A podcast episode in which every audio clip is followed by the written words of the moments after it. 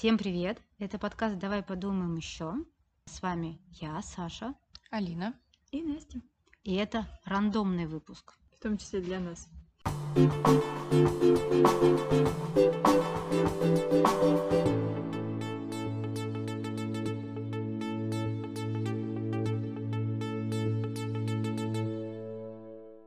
Ну хорошо, давайте мы будем нарушать свои же традиции. Традиции, это так громко сказано. И начнем с того, что мы сейчас читаем. Вот и начинай. Давай. Хорошо. И не посматривай на мою. Ну, я всегда смотрю на чужие книги. Ночные книги. Проблема в том, что я не помню автора. Ну, это не проблема в нашем подкасте. Мы их всегда не помним, по-моему. В общем, книга называется «Гендерный мозг». И это прям очень тяжело пока что идет. Я буквально прочитала 30 страниц, и я все равно ее дочитаю, но потому что мы все слышали мифы о том, что женский мозг меньше, у женского мозга там, не знаю, извилины не такие извилистые, и вообще женщины из-за этого глупые, это как бы обусловлено физиологией.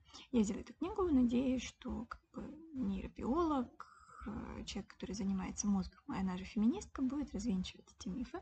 Она будет их развенчивать, но она прям зашла с мощных козырей, очень тяжелых биологических, в которых я чуть-чуть потерялась и утонула. И я надеюсь, что дальше будет полегче, потому что, ну, мне кажется, это серьезная важная тема, и я в книгах все время пытаюсь найти какие-то аргументы для людей, которые мне будут рассказывать, что женщина, ну, в данном случае женщина глупая, и мне нужны аргументы, которые я могу понимать, а не просто списать и говорить, вот, смотрите. Вот. Поэтому, когда дочитаю, наверное, об этом напишу и, напишу автор. А, Я сразу вспомнила, и не знаю, может быть, ты смотрела или нет, у Шихман же есть одна из ее, она же э, и с учеными в том числе общается, и у нее как раз есть эта тема, и она у меня лежит в закладках, и я даже обещала с Полинкой посмотреть ее, ну потому что у нее сейчас в школе реально идет спор с мальчиком, а, который ей каждое практически утро скандирует, что мир без женщин возможен, вот, и у них вообще гендерные споры, это очень забавно, и э, я, когда она увидела, что я собираюсь смотреть, она ко мне подошла и сказала, мама, я хочу посмотреть это с тобой. Я говорю, ну ладно, ладно, окей, посмотрим Сколько вместе. им лет?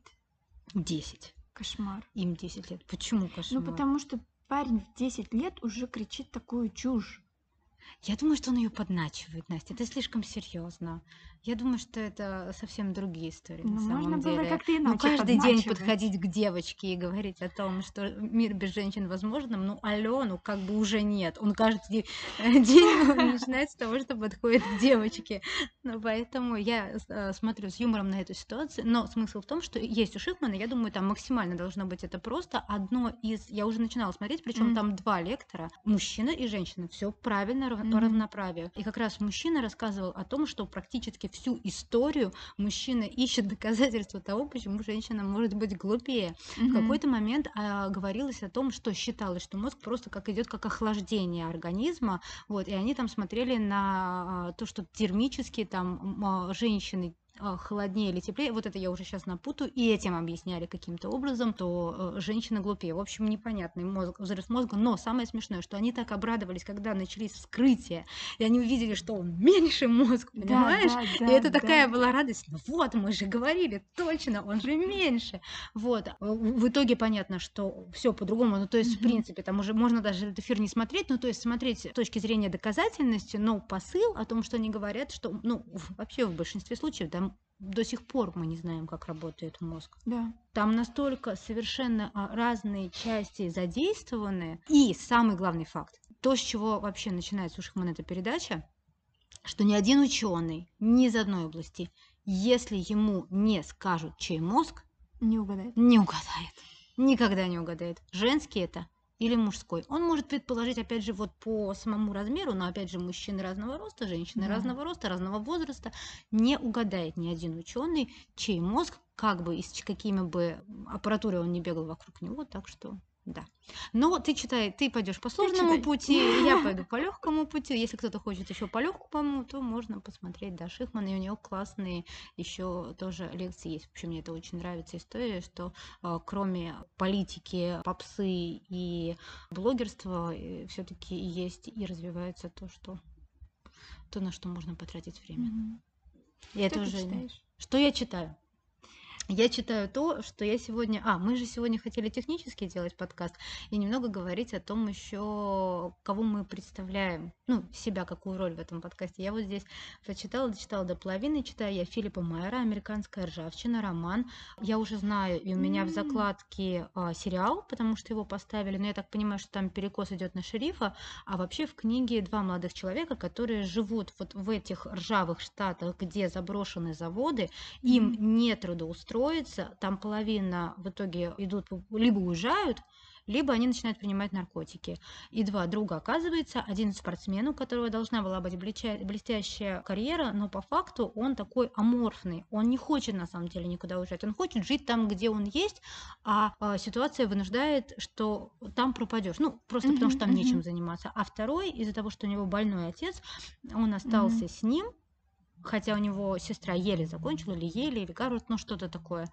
Что-то из плюща. Что-то из плюща, из реки плюща, да. И он очень умный, он остался. И получается, что в самом начале книги они лазят по заброшенному заводу, натыкаются на людей, ну, без места жительства, там бродяги, и все это заканчивается плохо, одного они из них убивают. Ну, это самозащита была, но так или иначе. И получается, вот этим э, они ломают, ну, жизнь себе. Да. И как из этого все выбирается? У мамы одного из главных героев долгоиграющий роман с шерифом, и, как я поняла, э, в сериале сделали ставку не на этих ребят, а как раз на шерифа, который mm-hmm. очень любит эту женщину и пытается, безответно практически, пытается вытащить ее сына mm-hmm. из mm-hmm. петли, потому что там, конечно же, опять задействовано, что там какие-то политики, которые, но их только что поставили, им очень выгодно повесить на этого паренька это убийство и так далее, и так далее. В одном эпизоде шериф разговаривает а, с мировым судьей, и он говорит фразу, которой я прямо улыбнулась и подумала, окей, я донесу это до нашего подкаста и скажу, что э, я уже жирный старик, и я занимаюсь тем, что я философствую и теоретизирую. Вот мне кажется, что это такая моя роль в, подкасте, что мне нравится очень какие-то э, штуки философствовать и теоретизировать. Вот. Я сейчас ничего не читаю, кроме объявлений на Авито и Циане о съеме жилья. Все. Это да. А, но там иногда такая поэзия встречается в описаниях квартир, что просто я даже не знаю, с чем это можно сравнить. Иногда бывают такие периоды, что ничего не читается совершенно. Мне кажется, это нормально. Да. Ну, это же правило Пинака, да, которое еще он давно вывел, что не надо заставлять себя читать, что есть такие периоды, это нормально. Ну, ну мы это тоже уже обсуждали, что все равно себя гложешь больше, чем с чем бы то ни было особенно если а, книга ориентированные девочки, а мы, в принципе, такие есть. Кни- кни- книга ориентированные. Описание книга ориентированные девочки.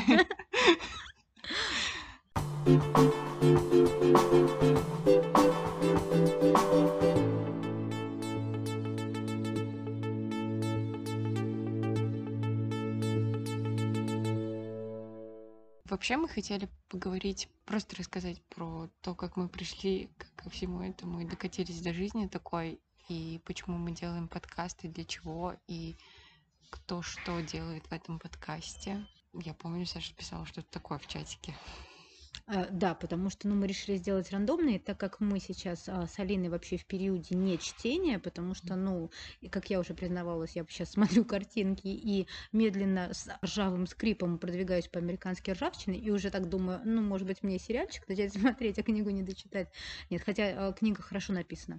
Вот, я себя этим... На самом деле это всегда выиграет. Когда книга написана хорошо, ее гораздо тяжелее бросить, в конце концов, mm-hmm. потому что если она еще, ну, вот написана непонятно, на самом деле у меня сейчас такая беда случилась с раной. Когда начала читать, мне показалось, что она меня разорвет потому что я ехала как раз еще в машине, и было солнце пронзительное, и я читаю... Напомни мне, пожалуйста, авторку. Васекина. Да. И, и, и я понимаю, что у меня просто текут слезы, потому что я просто не могла, потому что настолько случилось совпадение по всем моим эмоциям по этому поводу, как я это себе представляю, как бы я это переживала, и и случился вот я думала, что она меня порвет. Но в какой-то момент, как расслоение произошло, или закольцевалось, и она стала бегать как по кругу об одном и том же, плюс там была вставка еще поэтическая, а поэзия для меня тяжело, я mm-hmm. ее не воспринимаю.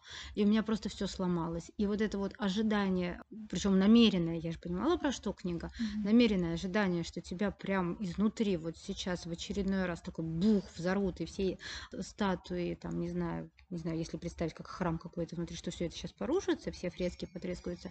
Это не случилось, стало очень горько, и вот в этот период я тоже взяла такую паузу, потому что когда особенно ты рассчитываешь на книгу, и ты думаешь, ну вот сейчас это случится, и это не происходит, обманутый В тему таких книг мне очень всегда обидно и грустно от того, что на такой литературе нету триггер-ворнингов каких-то, предупреждений о том, что это, потому что, мне кажется, это нечестно по отношению немного к читателям.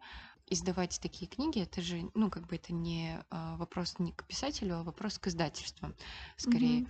И издавать такие книги без предупреждения о том, что там, например, есть какие-то очень больные э, темы, типа смерти, там, возможно, каких-то убийств и прочее. А, особенно когда ну, это, это какая-то... все что угодно. Это травля, может травля, быть, конечно. Э, насилие. насилие. Да, особенно когда это не очевидно. То есть, понятно, да. если ты берешь какой-то ну, условно детектив или а триллер. это может быть не очевидно. Когда ты вот, ну, берешь какой-то детектив или триллер, ты примерно представляешь, что ты получишь в результате. Скорее всего, там будет э, какое-то месиво как, как, что-то такое будет. Но когда ты берешь просто художественную литературу, которая издана и, и называется как-то очень... Например, это книга Лили Кинг «Писатели и любовники», которая по названию и по обложке совершенно тебе не дает никакого понимания о том, что там будет, а там на самом деле примерно та же тема, как у Васякиной в ране, это переживание смерти матери. И ты начинаешь читать и понимаешь, что там совсем все не так, как ты представлял, и и в этот момент тебе становится просто обидно, что почему тебя никто не предупредил, потому что эта тема для кого-то может быть очень болезненной в данный момент, а он берет эту книгу и... Ну, в общем, я за какой-то а, я за триггер-ворнинги на книгах, как на фильмах, например.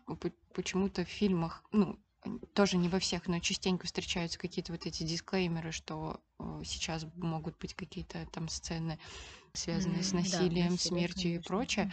Я думаю, что в книгах бы тоже было хорошо какую-то такую, просто знаете, на обложке какую-то там надпись добавить и, и все.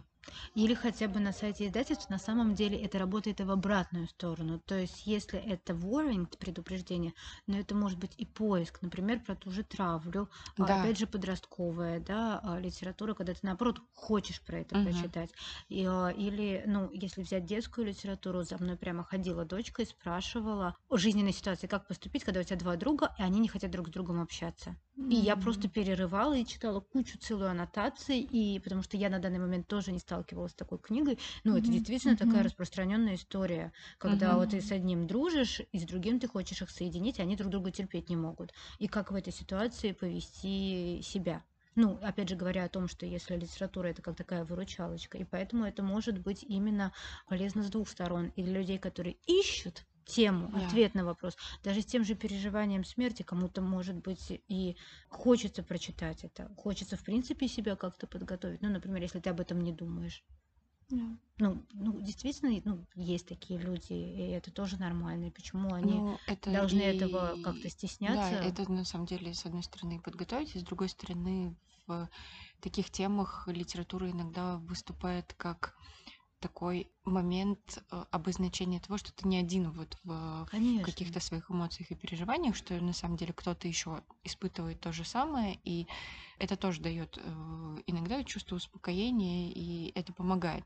Вот, и я абсолютно с тобой согласна. Это работает в две стороны, то есть ты можешь и как бы просто предупредиться, что вот я, например, сейчас не хочу, наоборот, про это читать, или, наоборот, хочу прочитать. Да, поэтому издательство, пожалуйста, отмечайте на книгах э, какие-то такие темы. Ну хорошо, что сейчас такие книги появляются, потому что ты абсолютно правильно сказала, если в литературе тема табуирована, то и человек ее также воспринимает и воспринимает uh-huh. действительно какие-то собственные переживания, эмоции, но он их стесняется, потому что он не уверен, насколько он может их испытывать, насколько нормально их испытывать. Вот, потому что той же Васякиной брани есть еще, кроме эмоций, есть еще, ну, прикладные вещи, как это, ну, так mm-hmm. или иначе, но это назвать действие того, что случается после того, как близкий человек уходит, да, то, то что для людей, которые не хотят в это вникать, э, потом окажется совершенно, мне кажется, больше всего и потрясет. Ну, одно из тех вещей, которые mm-hmm. очень сильно потрясет. То, как это все происходит потом, чисто с какой-то такой, ну, обыденной mm-hmm. точки зрения. Конечно. Не знаю, я сейчас пыталась, ну, сидела, пыталась вспомнить книгу, которая вызвала бы мне вот такие вот сильные эмоции, ну, не знаю, травму, ну, не, ну, не то, что тут совсем травма, но, наверное, не могу даже. Относительно вот какого-то нового опыта, новых знаний, наверное, я читала ну, вот, запоем книги об онкологии. Разные книги, художественные, документальные, есть очень эмоциональная книга Педитра, кажется, Екатерины Гордеевой. Она прям очень слезовыжимательная, прям. Ну, можно из этого понять, что я достаточно серьезно отношусь к этой штуке. Я боюсь ее возникновения не у себя, у людей, которых я люблю. И на самом деле это действительно помогает как-то подготовиться, как-то понять, понять больше, что сейчас не факт, что сразу после диагноза ты умрешь.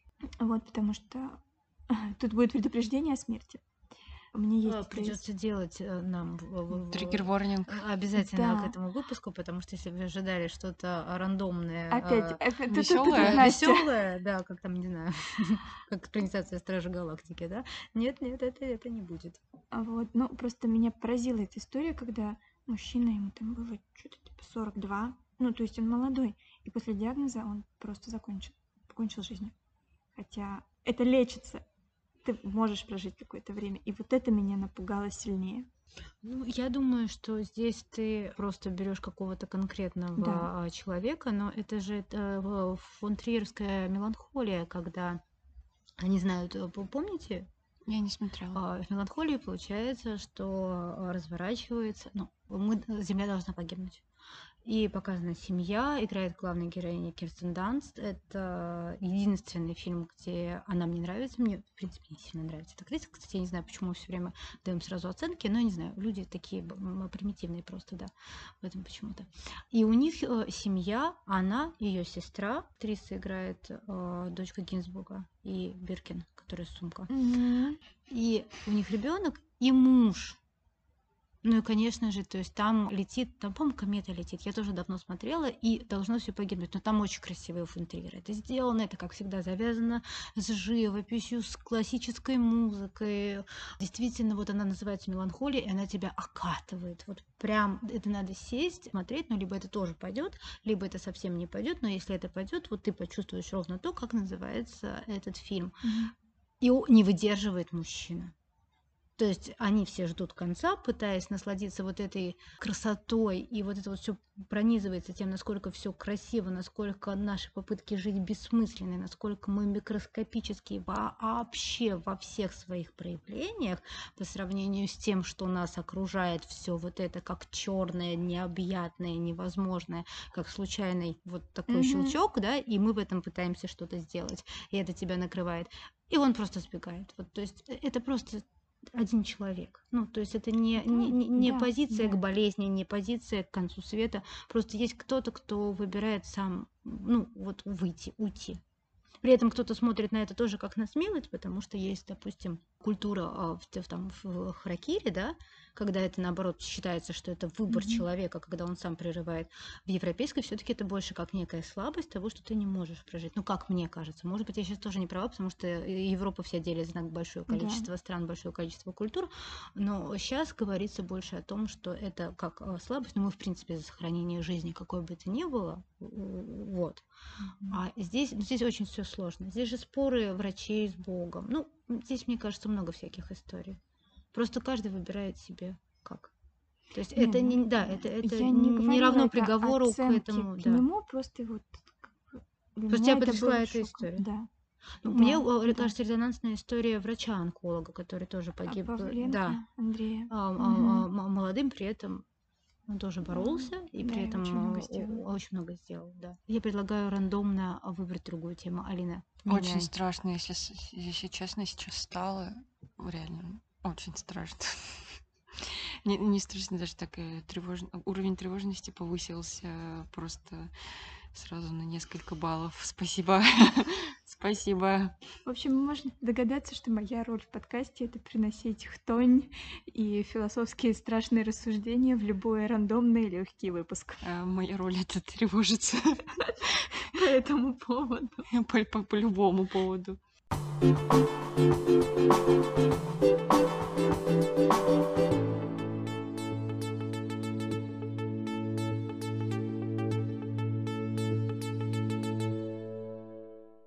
А как вы видите роль? Ну, это, это же так классно, мы все хотим услышать друг от друга что-то о других людей. Ну, желательно приятное, да, желательно приятное, желательно приятное, но все равно а, от других людей, потому что понятно, что когда достаточно стабильная самооценка, и когда она стабильна, как маятник шатающийся, это же тоже стабильность некая. Вот. Но все равно интересно вдруг что-то узнавать. Вы как оцениваете роль? Как ты оцениваешь? Ты сразу подначиваю. Как ты оцениваешь роль Насти? Алина. Это сложно, как будто бы не знаю, пока очень сложно сформулировать. Первое, что приходит в голову, это говорить о классике. Хоть кто-то в ней разбирается, это очень хорошо, потому что классику да, надо мы были знать. бы такими недоучками. Да, да, мы выглядели вообще, мне кажется, дилетантами литературными какими-то. То, да, приносить э, немножечко тони и науки, что для меня почти одно и то же. Вот. Я ощущаю Настю как компас моральный часто. Именно в хорошем проявлении черно-белое ощущение, ну, ну не, даже не черно-белое ощущение, вот какая-то некая четкость восприятия. То есть я постоянно плаваю, я это за собой знаю. Ты тоже очень мягко и вариативно чаще всего говоришь на какие-то темы, а, а Настя, она как вот такой моральный компас, возможно, здесь она сыграла роль. четкая. Да, то есть у нее есть вот либо так, а, а это по-другому. То есть уже есть оценка, и она чаще всего именно такая миссионерская. Ну, ну, Ну, с классика же, хорошей, да, с хорошей точки зрения такая морализаторская. Ну, как Классика бы же сразу видно, да, на какой литературе рос человек, на русской классике, на Джейн Эйр, э, гордости, предубеждения и вот это все.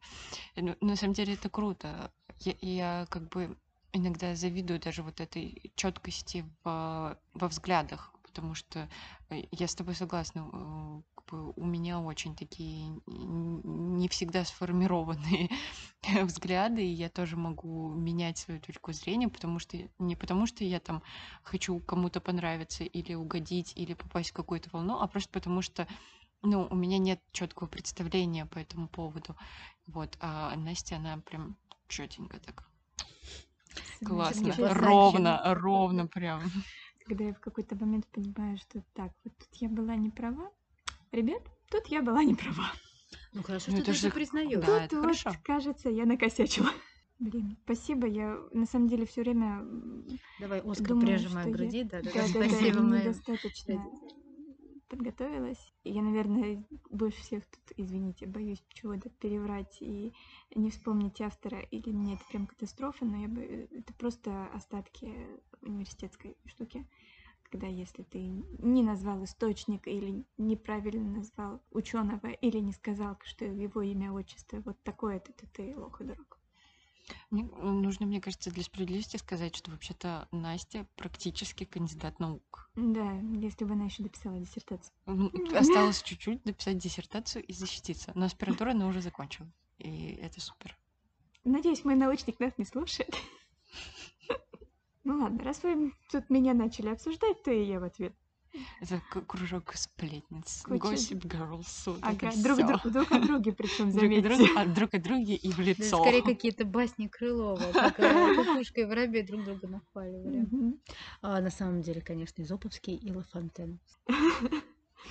Вот, просто если говорить вот о подкасте, я впервые услышала вообще этой идеи от Алины. Еще, наверное, весной или летом, короче, пандемичные времена, как-то ты говорила, что хочешь писать подкаст со своей подругой о книгах.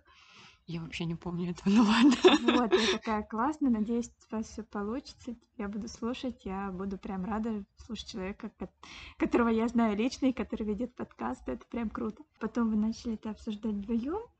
И я даже не помню, в какой момент я вот к этому делу присоединилась, а потому что я, я не слушала подкасты до того, как мы не начали писать наш. Вообще, я очень плохо воспринимаю информацию на слух. И меня раздражает, что я не могу ускорить, а читаю ее быстрее. Ну, в общем. А мы перейдем к Алине. Что? Ну, раз я о тебе заговорила. Поэтому мне очень нравится... Вообще мне нравится, что Алина про музыку, ты, Саша, про фильмы, потому что А я... про книги хоть кто-то? Хоть кто-то в нашем подкасте А, про да, книги? потому что в музыке я не разбираюсь совершенно, ну, то есть совсем ноль. Я тоже. Если что. Вот, то есть где-то, может быть, на репите Би-2, и как бы... Да, есть такая группа ребят до сих пор.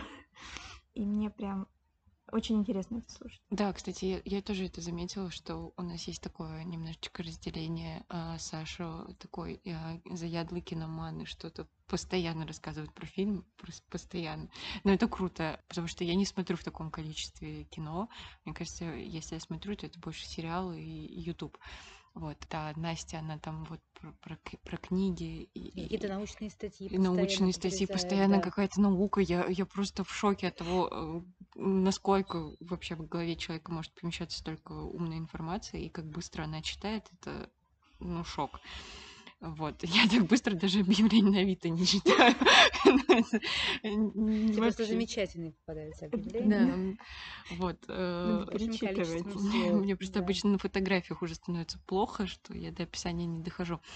Да, ну и я же там что-то могу пару слов про музыку вставить, но как бы я в этом на самом деле не очень хорошо разбираюсь. А мне как раз нравится твоя пластичность. Ну, э, мы говорили о неуверенности, ну не то, что неуверенность, а мы говорили о том, что в какие-то моменты ты э, ну, либо еще не, сформировала, ну, не сформулировала, либо не хочешь формулировать намеренно, потому что не понимаешь. А мне нравится, я скорее воспринимаю это как пластичность.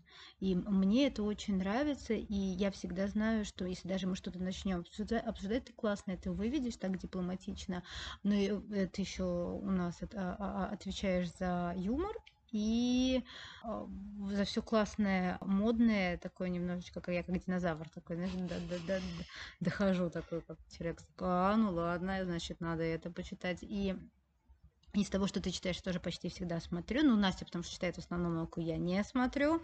Вот. Я думаю, окей, так, это, допустим, не зайдет, это ладно, ну, возможно, не зайдет, но постоянно посмотрю, что-то те же писатели у меня стоят, но теперь я сомневаюсь, читать их или нет.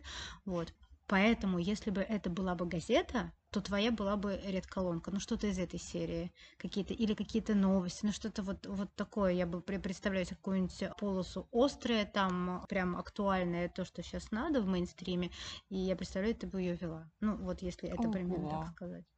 Мне нравится как Саша начинает каждый подкаст философствовать. Это, это очень приятно слушать. Обожаю просто. Я потом это, конечно, 500 раз слушаю, пока редактирую. Потом все вырезаю. И потом уже, да, уже становится не так интересно, что я знаю финал этих размышлений, но в процессе это очень круто. Саша наш Сократ, Платон и Аристотель и все остальные философы в одном лице. тебе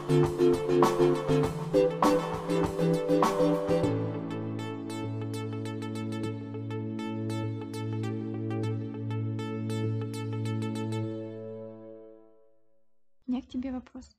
Ты, да. ну раз ты про фильмы, мы это выяснили. Какой фильм, экранизация, лучше книги? Парфюмер. Для меня это был парфюмер Зюнскинда. А вообще у Зюнскинда мне больше нравится контрабас mm-hmm. произведение. Больше всего из того, что я читала. Парфюмер в какой-то момент я стала выпадать, особенно когда у него пошли скитания по горам. Mm-hmm. И для меня экранизация прям очень мне понравилась, она очень зашла. Она очень э, запахопередачная. Вот то, что им нужно было сделать, они, по моему мнению, успешно сделали. Одна из неудачных, ну мы тоже, по-моему, тоже обсуждали, это Анна Каренина из последних, где был Джей Ло. Ой, Джей Ло. Джей Ло, да. Это тоже прикольно, что мы в первом выпуске первого сезона с него начали. Им завершаем второй сезон. Но у меня получается, что в последнее время сравнивать получается только американские книги и сериалы, потому что их экранизируют. Опять же, я сейчас, наверное, посмотрю американскую ржавчину каким-то образом. Но это все такое сравнение странное, потому что эти книги написаны в большинстве своем. Ну вот у, у Майера хорошо, но если там говорить о там, большая маленькая ложь и все остальное, это скорее вообще сценарий ну, ты, ты читаешь, ты понимаешь, что ты читаешь потенциальный сценарий. То есть не литературное какое-то произведение, не состояние, когда писатель сидит и думает, какое мне слово сюда подобрать, потому что ты же ритмику во фразе вообще видишь. То есть э, ты думаешь, как... Э, у меня вообще бзик такой был, когда я еще в газете работала, с какой буквы я начну кстати. Вот я тебе серьезно говорю. То есть у меня вот ощущение даже не слова, а какой-то буквы было. То есть ты смотришь на текст, в какой-то момент ты его пишешь, потом ты вообще выходишь из этого состояния, смысла этого письма, и начинаешь смотреть на ритмику. Ну, то есть кто-то скажет, что это не писательство, а вот это вот, господи, слово я все время забыла. Графоманство? Да, графоманство. Вот. Но я не знаю, в какой-то момент прям ты хочешь его довести до какого-то, до какой-то поэтики. Вот. Э, очень состояние прикольное. И вот когда ты читаешь произведение, ты понимаешь, когда ты видишь такую книгу, ты понимаешь, что человек, вот тот, тоже ржавчина, вот из последнего, ну, та же рана, ты понимаешь, что каждое слово на своем месте, его, его туда поставили, оно не просто туда пришло. А большое количество книг сейчас, оно просто написано. Ну вот я просто рассказываю историю. Знаешь, как вот сказители были? Mm-hmm. И я вот просто рассказываю историю. Вот сейчас посижу, тут возьму, там, не знаю, гусли. А, гусли и компарии и расскажу вам. Вот, поэтому с экранизациями э, последнее время, чтобы как-то так громкими не складывалось. Поэтому я так сразу быстро и вспомнила. А у тебя какая экранизация удачная? Какая из экранизации Джен Эйр? Экранизация, 350. которая лучше книги? Дьявол носит Прада. А, ну это же опять сценарий, это опять же такая книга, книга. Ну может быть, но на самом деле в фильме много не изменено. Нет, нет. Хотя я читала ее и продолжение и очень сильно плевалась в продолжение, еще сильнее, чем это. Ну, это как унесенный ветер, когда нельзя трогать продолжение, написанное не ей. А это она написала? А, ну я понимаю, ну там и первая хромала на обе ноги, наверное. Ну, да, поэтому... Причем я сперва прочитала книгу, я очень долго не хотела смотреть этот фильм, потому что, ну, что за фигня? Ну, актеры, режиссеры, актрисы, это очень хорошо. Поэтому вот быстро это он, дьявол не стоит. Мгм. Ну, сразу начинаешь Анну Винтер гуглить э, по Да, что там такое, как это все могло быть. Я, кстати, с того времени п- примерно за ней периодически слежу и смотрю, хотя мне всегда было очень странно, потому что, ну, есть, я не помню сейчас фамилию, есть какой-то женщина, крутой редактор в Японии, Вога. Есть женщина, у нее сейчас тоже есть инста. Долгое время она либо официально, либо Вога во Франции. И они тоже примерно в таком возрасте, то есть когда уже не, определ... не определить, то есть ты понимаешь, что это как бы уже такой глубокий возраст, но они так модно выглядят. Но вот мне никогда было непонятно, потому что для меня Анна Винтер максимально неинтересно одевалась всегда. Ну вот, то есть ре, реальный, реальный э, редактор нью-йоркского издания, потому что японка в Японии, но она не японка, mm. она там просто это, это все ты понимаешь, что этот человек, он в моде живет. А у нее уже эта стрижка, которая не менялась вообще. Вообще Вот вообще, да. да. То есть она как, как, как в этом костюме как под Шанель, и, и все это тоже очень странно. То есть мода и такая консервированность Да, в моде. да, Главный да, человек. Поэтому Мэрил Стрип была круче. Ну, по мне как. да. Мэрил Стрип вообще просто потрясающая. Алина. Что? Экранизации? Ничего, на самом деле, не могу вспомнить, потому что я, как правило, либо читаю книгу, либо смотрю экранизацию. Mm. То, то и другое встречается довольно редко на самом деле, поэтому могу только вспомнить плохие экранизации. Давай плохую. Ну, самое ужасное это снеговик Юнисбел. Ну, просто ну, ну, это я вообще не, не поняла, зачем. Ну, Харри Холли хорошего актера выбрали. А, Фасбендер великолепен и прекрасен. Я его очень люблю, и я не понимаю, зачем он там снялся. И, ну, как бы, мне кажется, это совершенно было неинтересно. Причем я сначала посмотрела фильм, а потом я прочитала книгу, и мне было интересно читать книгу, несмотря на то, что я знаю уже весь сюжет, собственно, и кто там убийца, и что произойдет. Но фильм просто отвратителен. Зачем это было снимать? Я не понимаю. Так. Ну, я понимаю, на волне успеха это все делалось. Ну, да, э, вот если честно, я не помню, как бы там было, был успех книги до фильма или наоборот, успех книги после фильма. То есть я, я, я не так помню. понимаю, что все-таки успех э, HBO, ну, и да, поэтому ну, случилась ну даже если на волне, они как бы набрали довольно хороший каст. Там был Фасбендер, там была дочка Гинзбурга и сумки Биркин. Так у нас и будет проходить э, да. файл Которая, на самом деле, великолепная актриса. И, кстати, певица тоже очень хорошая. А, музыкант. В общем, очень хороший каст, но вот, видимо, какая-то не очень не самая хорошая режиссерская работа, но как-то вообще фильм не удался. А я смотрела, я согласна. Кстати, у меня была та, та же самая очередность, как у Алины. Я сначала посмотрела, потом, знаешь, из серии, ну ладно, ладно. Ну, то есть, как бы, когда уже снимают, это все. Ну, то есть, э, ну, это как с Кингом, это как, ну, со, со многими, да, то есть, там, не знаю, тот же, тот же Паркерского периода, это же тоже книги. Мгм. А, то есть, это уже все максимальное признание. И это уже тоже, все читали уже на момент Несбёя, и когда его сняли, я думаю, ну, ладно, ну давай почитаем уж, если уж даже сняли, что уж тут.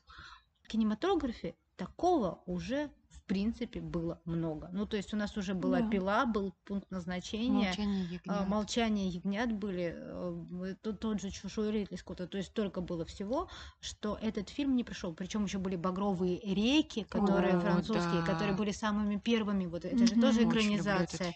Это же тоже экранизация, э, и как раз вот этого французского автора. Нет, это не Телье, по-моему. это не кажется. другой французский Да, автор. другой француз.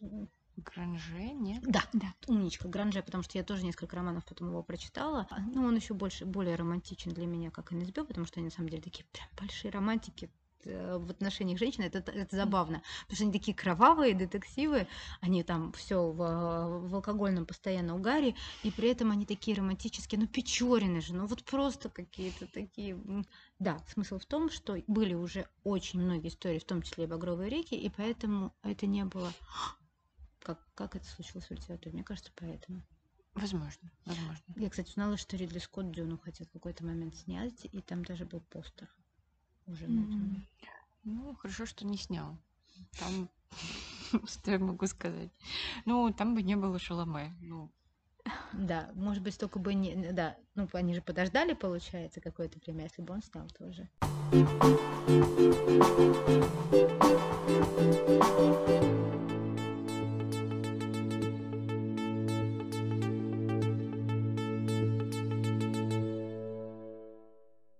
Вас план на чтение на ближайшее время? Ну, чтобы мы, конечно, не будем раскрывать все карты, мы не будем говорить о чем третий будет сезон.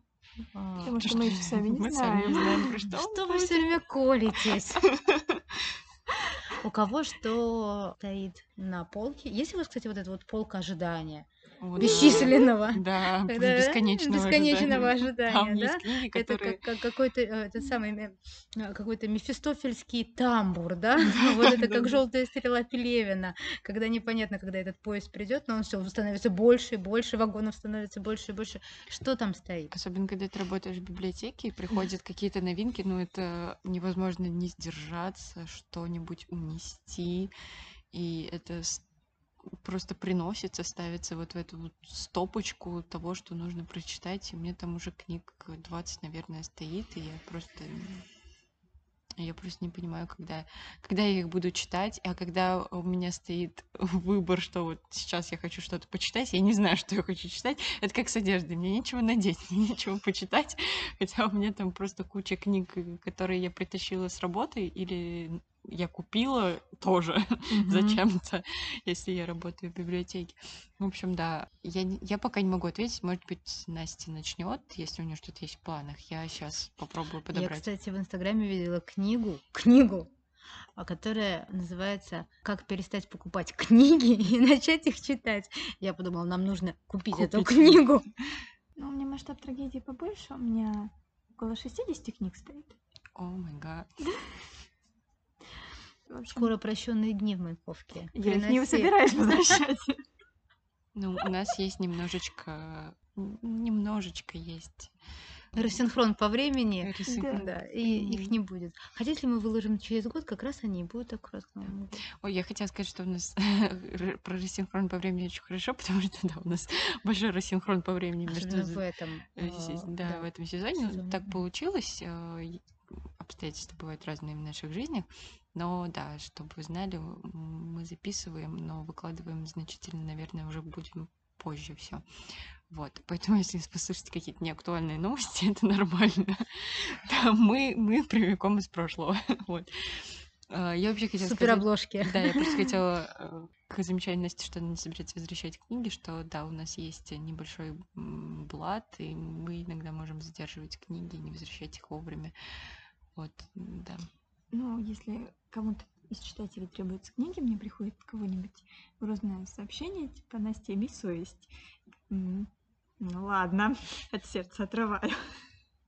От сердца трое книг, которая просто лежит на полке. и- 59-я, Да, 59-я я на неё в даже не смотрю. Но это же так, это, а, а, это как импульсивные шопоголики. Да, вот я, да. я на самом деле просто еще импульсивный шопоголик, я думаю, поэтому у меня все легло в том плане, потому что когда я чувствую, что мне нужно какой-то вещью завладеть, ну то есть ничего, э, прожил бессмысленно абсолютно целый день, протупил и не сделал ничего полезного, поэтому тебе нужно быстро что-то сразу к себе взять, то есть ты хотя бы как завоеватель сыграешь, то есть это какой-то инстинкт охотника.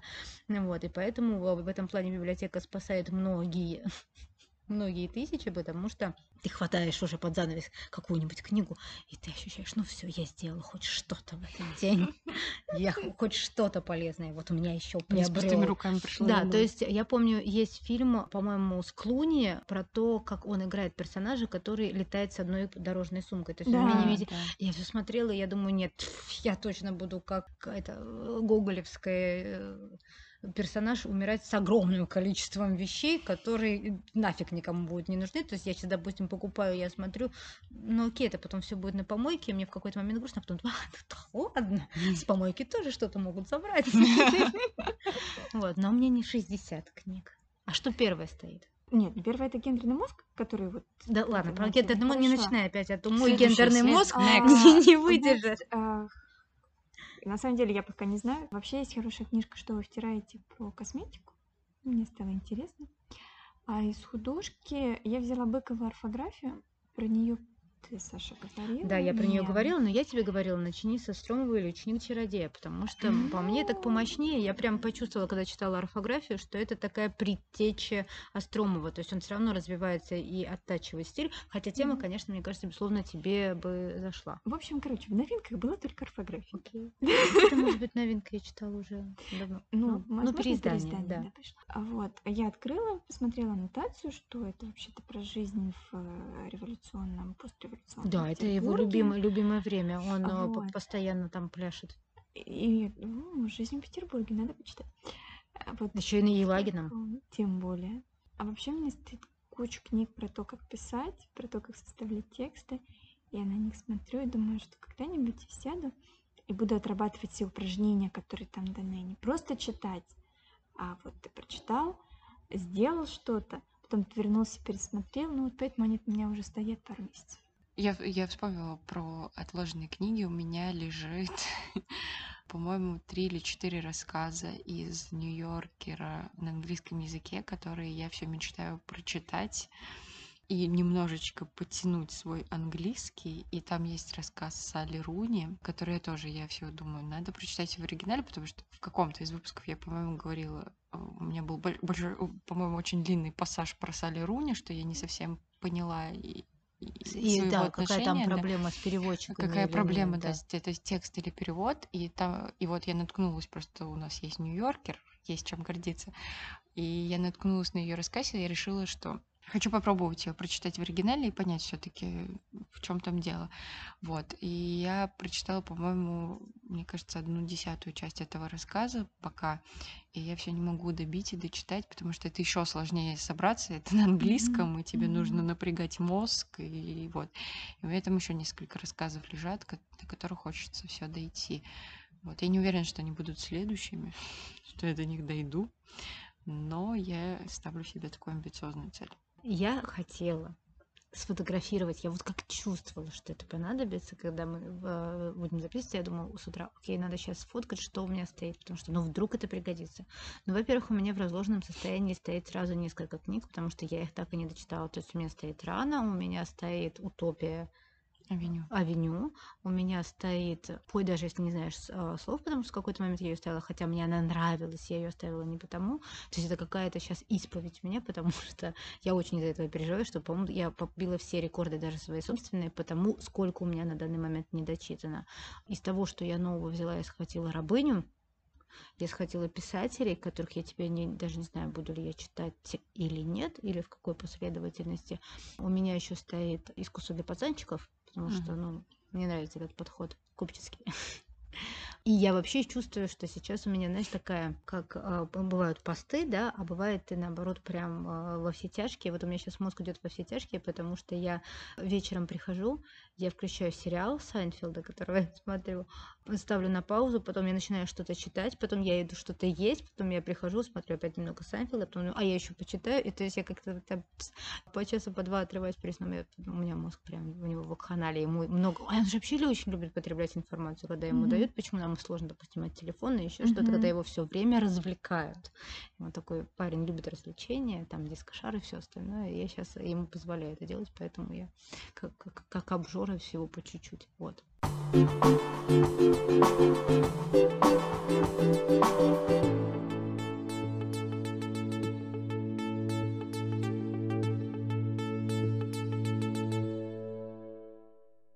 Мы не знаем, чем мы вас будем радовать, удивлять или разочаровывать а в следующем сезоне.